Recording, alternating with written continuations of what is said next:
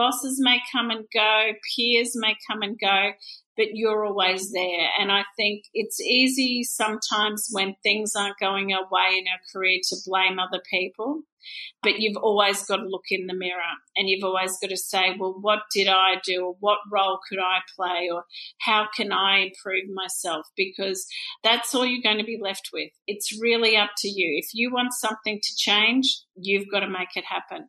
Now, that's not to say that you know, there's many people who've helped me and will help you and what have you. But at the end of the day, you're thinking about your career a lot more than anyone else is. So you'll have the answers to what you need and you've got to be able to articulate those to people and influence.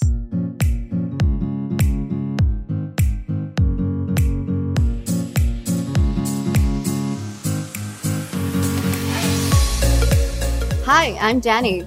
And I'm Nicole. Welcome to the Spend Culture Stories podcast, where we explore the connection between company spending and culture. Join us as we dive deep into understanding the people, processes, and tools that make up spend as a whole, or what we call spend culture. This is Nicole, and today we are joined by the founder of Procurious, Tania Seary. Welcome, Tania. Thank you very much. Delighted to be here. We're super excited to chat with you today. It's exciting to have someone who's really into the procurement space like yourself. Obviously, that's a big focus for us here at Procurify. So I'm looking forward to our conversation. Let's just start off by having you tell us a little bit about yourself and how you got to where you are today in your role. Well, thank you. Well, look, I'll make it quick. Essentially, I started my career in marketing, which was fantastic. And then when I started my MBA, I learned about the wonderful world of procurement and operations and logistics and was really enticed to move across to the other side of the desk from selling to buying. And that was during my time. I actually went, uh, finished my MBA at Penn State in uh, North America.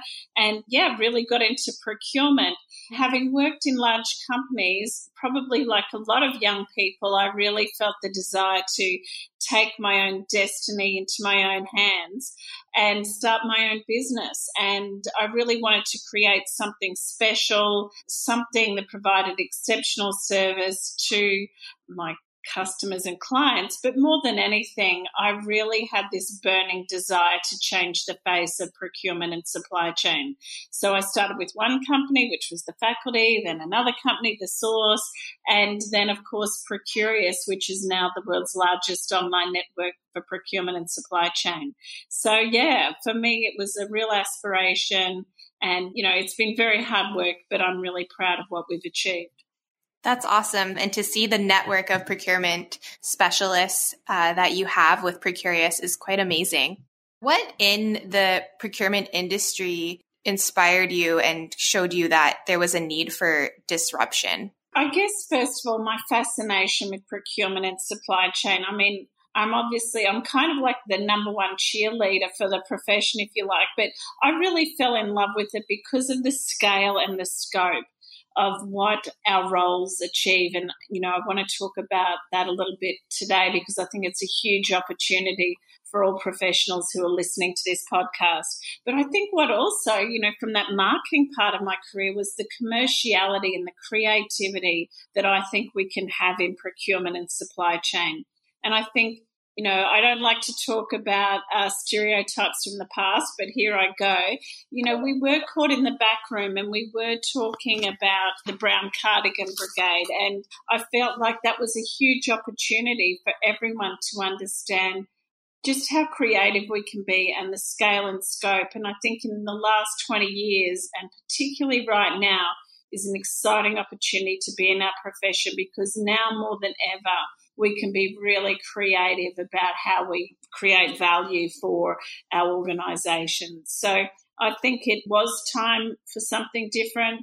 I think also having been in the profession for a couple of decades, you do get tired of going to the same sort of conferences and having the same sort of conversations. So what we've created with, you know, our online network Procurious, with our big ideas, something really fresh that will get people energized and inspired again in, in the value that can be delivered.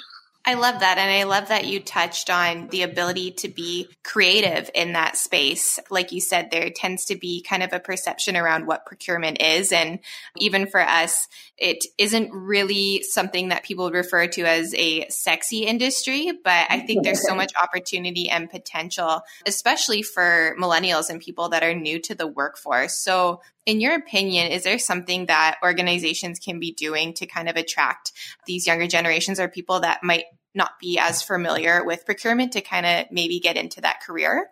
Well, absolutely. And I think there's going to be no surprise in my answer. It's social media. Obviously, I mm-hmm. feel that social media is a really valuable tool for us today for a whole lot of reasons. So I'm obviously biased, but just all the attributes of our profession that I've just talked about the scale and scope, the commerciality, the creativity. I feel that if procurement professionals and particularly leaders around the world were able to shine a light on how interesting this profession was, we would be attracting a lot more people. So I really have been encouraging everyone in the profession for the last few years to really show some of the fantastic stories about what procurement and supply chain gets involved in because we just about touch everything in the organization. And I think if people knew that and how global the reach was, you know, they'd be very much attracted. I also think with social media that it's a great opportunity for leaders to really help drive change in their own organization and to make sure that when they're leading a very diversified group of people, that people can see their footprint on social media and what they're worried about, whether it's innovation or change. So there's a lot of benefits to uh, using social media. But I think more than anything, people need to understand what it is we do and how fun it is. So that would be my number one tip. Get on social media and show how interesting it is to work in your organization. That's great. And I love that you pointed out that tool because I think it is so important. Most of us are getting our information from social media before anywhere else. Nowadays, when people wake up in the morning, it's usually the first thing they check. And so utilizing that to your benefit, I think is great. And I know even for us, when I ask candidates how they've heard about Procurify, it's usually through our social media channels. So definitely has a huge impact. And like you said, for the procurement space to really take advantage of that and show what you're actually doing. And, and like you said, too, you're touching on all these different areas of the business. Getting into procurement is actually a great opportunity to expose yourself to a lot more than I think people might be aware of. Now, in your opinion, how do you think that people that work in procurement can make the biggest impact in their organization? Well, once again, my answer may seem a little bit biased, but I really think building your network is a critical success factor for any profession, but particularly for procurement and supply chain. And I think, you know, if we look at it, uh, building your network outside the organization and inside the organization. And let's start inside the organization. I think it's critical that procurement and supply chain pros build really strong relationships throughout the organization finance is somewhere where you should have a lot of friends. They should really be helping you with your business case for change and helping you quantify the benefits of some of the things you're trying to implement. Finance is a great backstop and supporter if there's any questions on your project about the financial viability or the ROI. So you've got to love your finance team. And of course, operations. Do you know, first of all, you really need to understand the needs of these important stakeholders. You really need to be seen as a business partner for them. So they're two things that I think are critical to have a really strong internal network. At Procurious, we talk a lot about getting big ideas through big companies, and you're not going to get your big idea through your big company unless you have that support network internally. Now, if we switch this to external networks, well, look, we all know that finding your next job, you know, a huge percentage of jobs are filled through people's networks. So that's very important if you're looking to move. But in your current role, your external network is critical because let's think about it.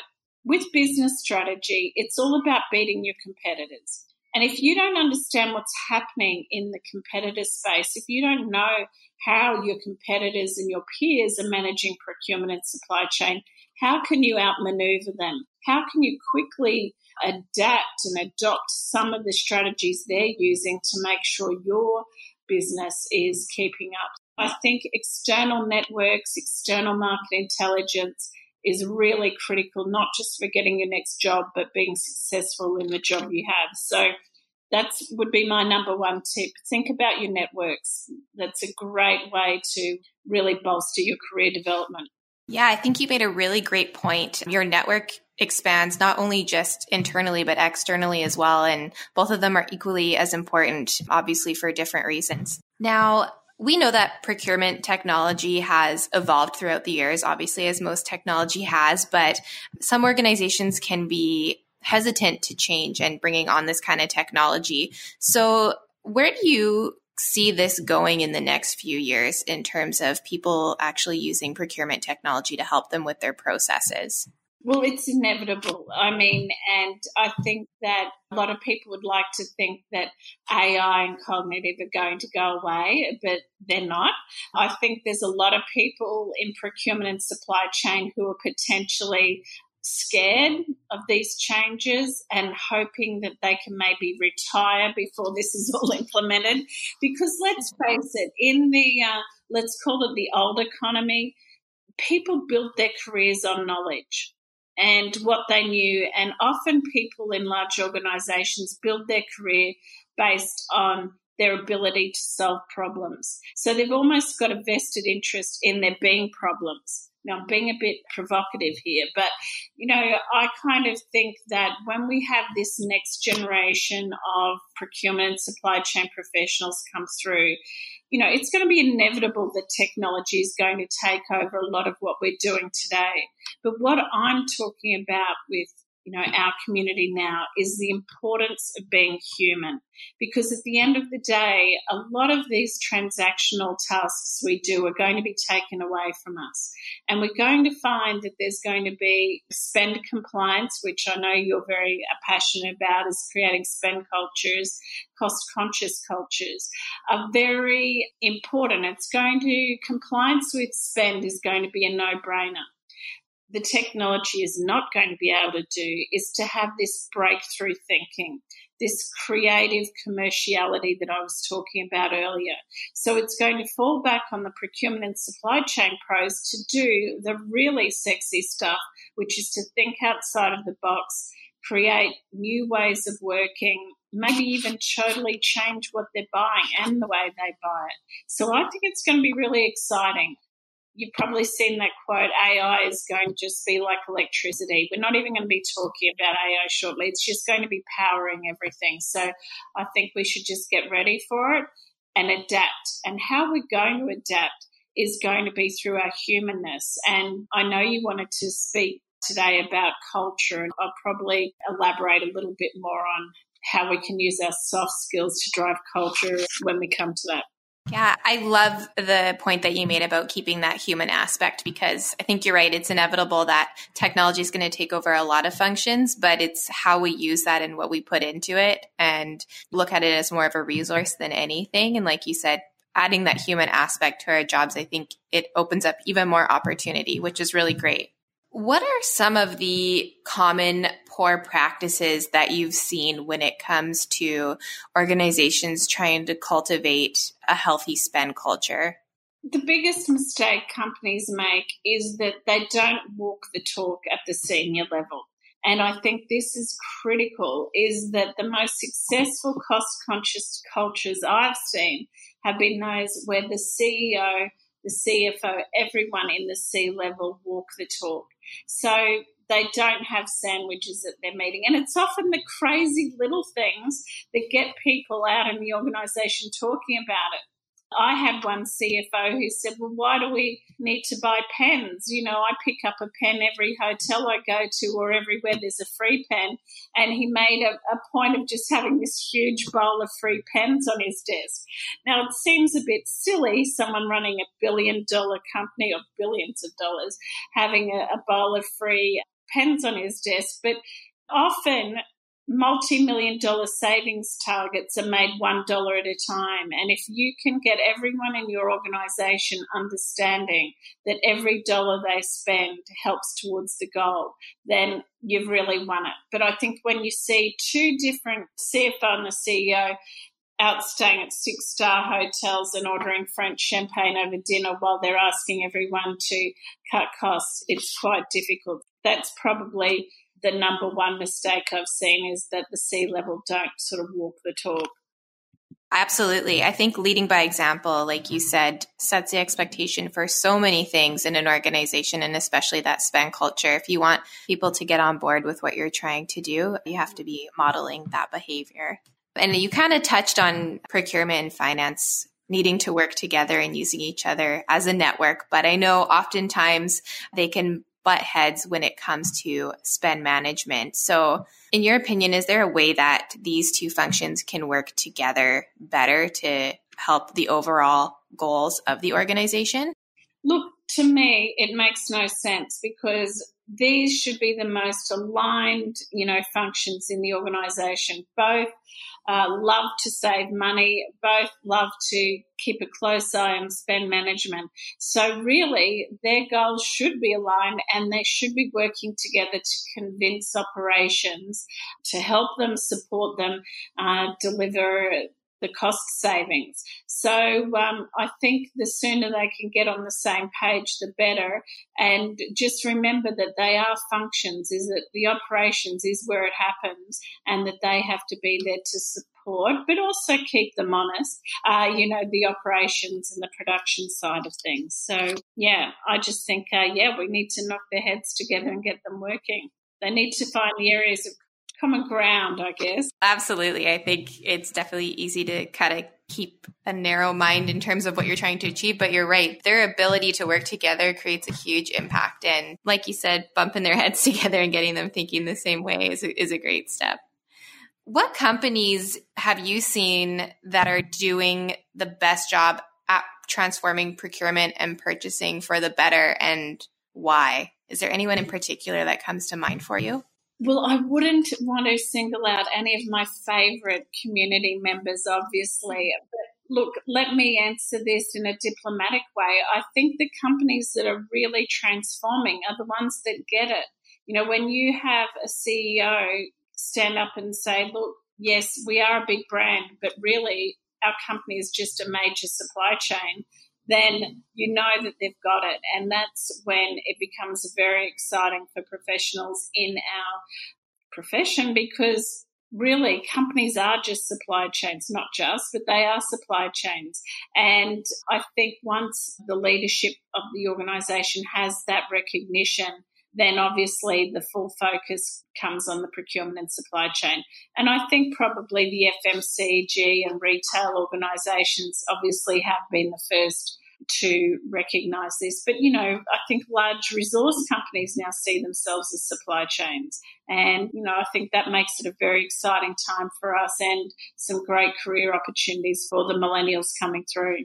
Is there any advice that you would give to new millennials coming into the workforce or things to look for when they're exploring new career opportunities, specifically in procurement? I know that this is said of the millennials, and I totally think it's a great idea, which is choose your boss, not your company.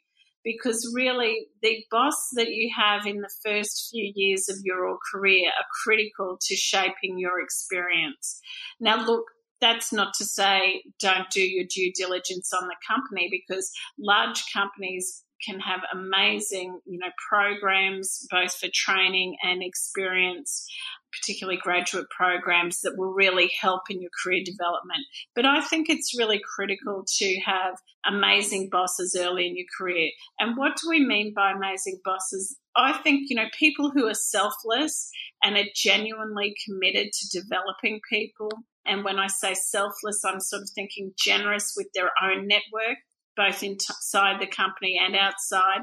And I think that's something, given that I believe your network is one of your most important career boosters, someone who's willing to introduce you to their external network and vouch for you within the organisation is really important. And obviously give you the stretch targets and opportunities to work on projects. But I, I guess my advice to Generation Next is just please be a bit more patient than uh, you might otherwise be because your boss may have great plans, great intentions, and may be a little constrained for a period of time in offering those to you. So you've got to kind of wait it out like they do. I think that a lot of people these days make really rash decisions when things aren't going their way uh, quickly and they kind of probably cut themselves off from some great opportunities if they hung in there a bit longer. But definitely choose your boss and use social media to do your due diligence. You know, what are those bosses saying online? What things are they involved in? What's happening within the company? That'll go a long way. I love people that come to interviews with a lot of questions. You know, it's not just about the uh, employer asking you questions. You need to ask them and do some due diligence, and that will impress them. I think that's great. Like you said, this is a big investment, especially your first job. And it's more than about the role or the company. It's the people that are going to be teaching you. And I can definitely relate in being impatient and kind of wanting things now. But I think oftentimes if you're able to wait it out and see the big picture, there's a lot of value there. Now, for yourself, how do you continue to develop your learning and education? Are there any blogs or books that you would recommend, or is there something that you do to continue to develop your knowledge? Well, once again, you won't be surprised with this response, but Procurious, obviously, with all our blogs and news, you know, I've kind of created my perfect news and learning channel by creating Procurious, so that problem solved. But Obviously, I'm on all social media. Everyone I follow on LinkedIn is in procurement and supply chain. I've got a very sort of narrow view of the world, I guess. So all my contacts are just in this profession, you know, with Twitter, even Facebook a little bit now. Facebook is more my personal channel, but definitely with Twitter and LinkedIn, Procurious, that's where I follow. But I still believe that face to face events are very important. I think you've got to have your offline and online networking and learning happening for maximum impact. So I love going to the big events, meeting people, listening, learning. Probably I learn most from my network, to be honest. And I lean on my network. I reach out to them and ask questions and get educated. You know, if there's something I don't understand, I reach out to someone and have them explain it to me. That's very powerful. I really like that you keep touching on social media because, as much as it gets a lot of flack, I think it's so important and it's a great way to connect with people and to see things in real time and just reach an mm-hmm. audience of like minded individuals that you just can't get from other ways. But those face to face conversations are so important as well. And I think just supporting people that are in the same industry as us and, you know, wanting to share your education and learning, but also uh, be open mm-hmm. to theirs. And I know mm-hmm. that we touched on this briefly but how do you think emerging tech like AI and especially blockchain will affect procurement in the future? I think it will totally transform what we do. I mean, it will make us so much more efficient it will alleviate a lot of the transactional challenges and requirements we've had in the past and really deliver us what we've been talking about for the last 20 years sort of utopia that we've got clean data, we've uh, got all the you know, operational transactional parts of our job taken care of, and we can focus on the relationships. And I think that's going to be the key role for us moving forward. I mean, we're going to be in the center of this sort of AI enabled ecosystem or supply network. And when all the data is pointing in different directions, it's going to be us, the humans who step in and resolve issues and use our commercial creativity to create new forms of value and resolve problems. You know, one of my messages I talk a lot about is you know, this humanness side of things because Generation Next has this great opportunity. They've got all the technical skills. You know, they won't be phased by all the technology and they'll expect to have all this data and the knowledge. But what they need to really focus on developing is their soft skills and their ability to influence others and listen and negotiate. That is the big mm-hmm. Opportunity. If you were in the workforce now, I'd be saying, look, I know you know the technology, but what I want to see from you is your ability to influence people and get them to come over to your side or to understand where they're coming from uh, because I see that as a big gap at the moment. I really like that you touched on that that human side and the soft skills that I think people just kind of assume everyone has, but I can say from my experience it's definitely not the case and it's actually such a great skill to have and applying that with the technical knowledge. I'm really excited to see where the next generation coming into the workforce can take things. And my last question for you and something that I've been asking our guests at the end of their interviews is what is the best piece of advice that you've been given far in your career? One that I has always stuck with me is that you're the common denominator in your career. And so what that means is that there's nobody else that you'll ever work with who has more of a vested interest in your career than you. So bosses may come and go, peers may come and go, but you're always there. And I think it's easy sometimes when things aren't going our way in our career to blame other people. But you've always got to look in the mirror and you've always got to say, well, what did I do? Or what role could I play? Or how can I improve myself? Because that's all you're going to be left with. It's really up to you. If you want something to change, you've got to make it happen. Now, that's not to say that you know, there's many people who've helped me and will help you and what have you. But at the end of the day, you're thinking about your career a lot more than anyone else is. So you'll have the answers to what you need and you've got to be able to articulate those to people and influence those people to um, come around to your way of thinking and support you. So you're the common denominator in your career. That's probably my favorite. I really like that. I always say the only consistency in your failures and your successes is yourself. So people can be in and out of your life and impacting it, but really, like you said, you're the common denominator. I think that's super important and valuable information to take forward. Thank you so much for taking the time to speak with us. It's been really exciting chatting with you. You've had such a fascinating career and to see where you are now with your organization, I feel like I've learned a lot and I know that our audience is going to be really excited as well. Wonderful. Well, thank you so much for having me, and I'm here if you ever need me. Thank you. Thanks for tuning in to this week's Spend Culture Stories podcast, sponsored by Procurify. If you'd like to learn more about your spend culture, take our quiz at spendculture.com.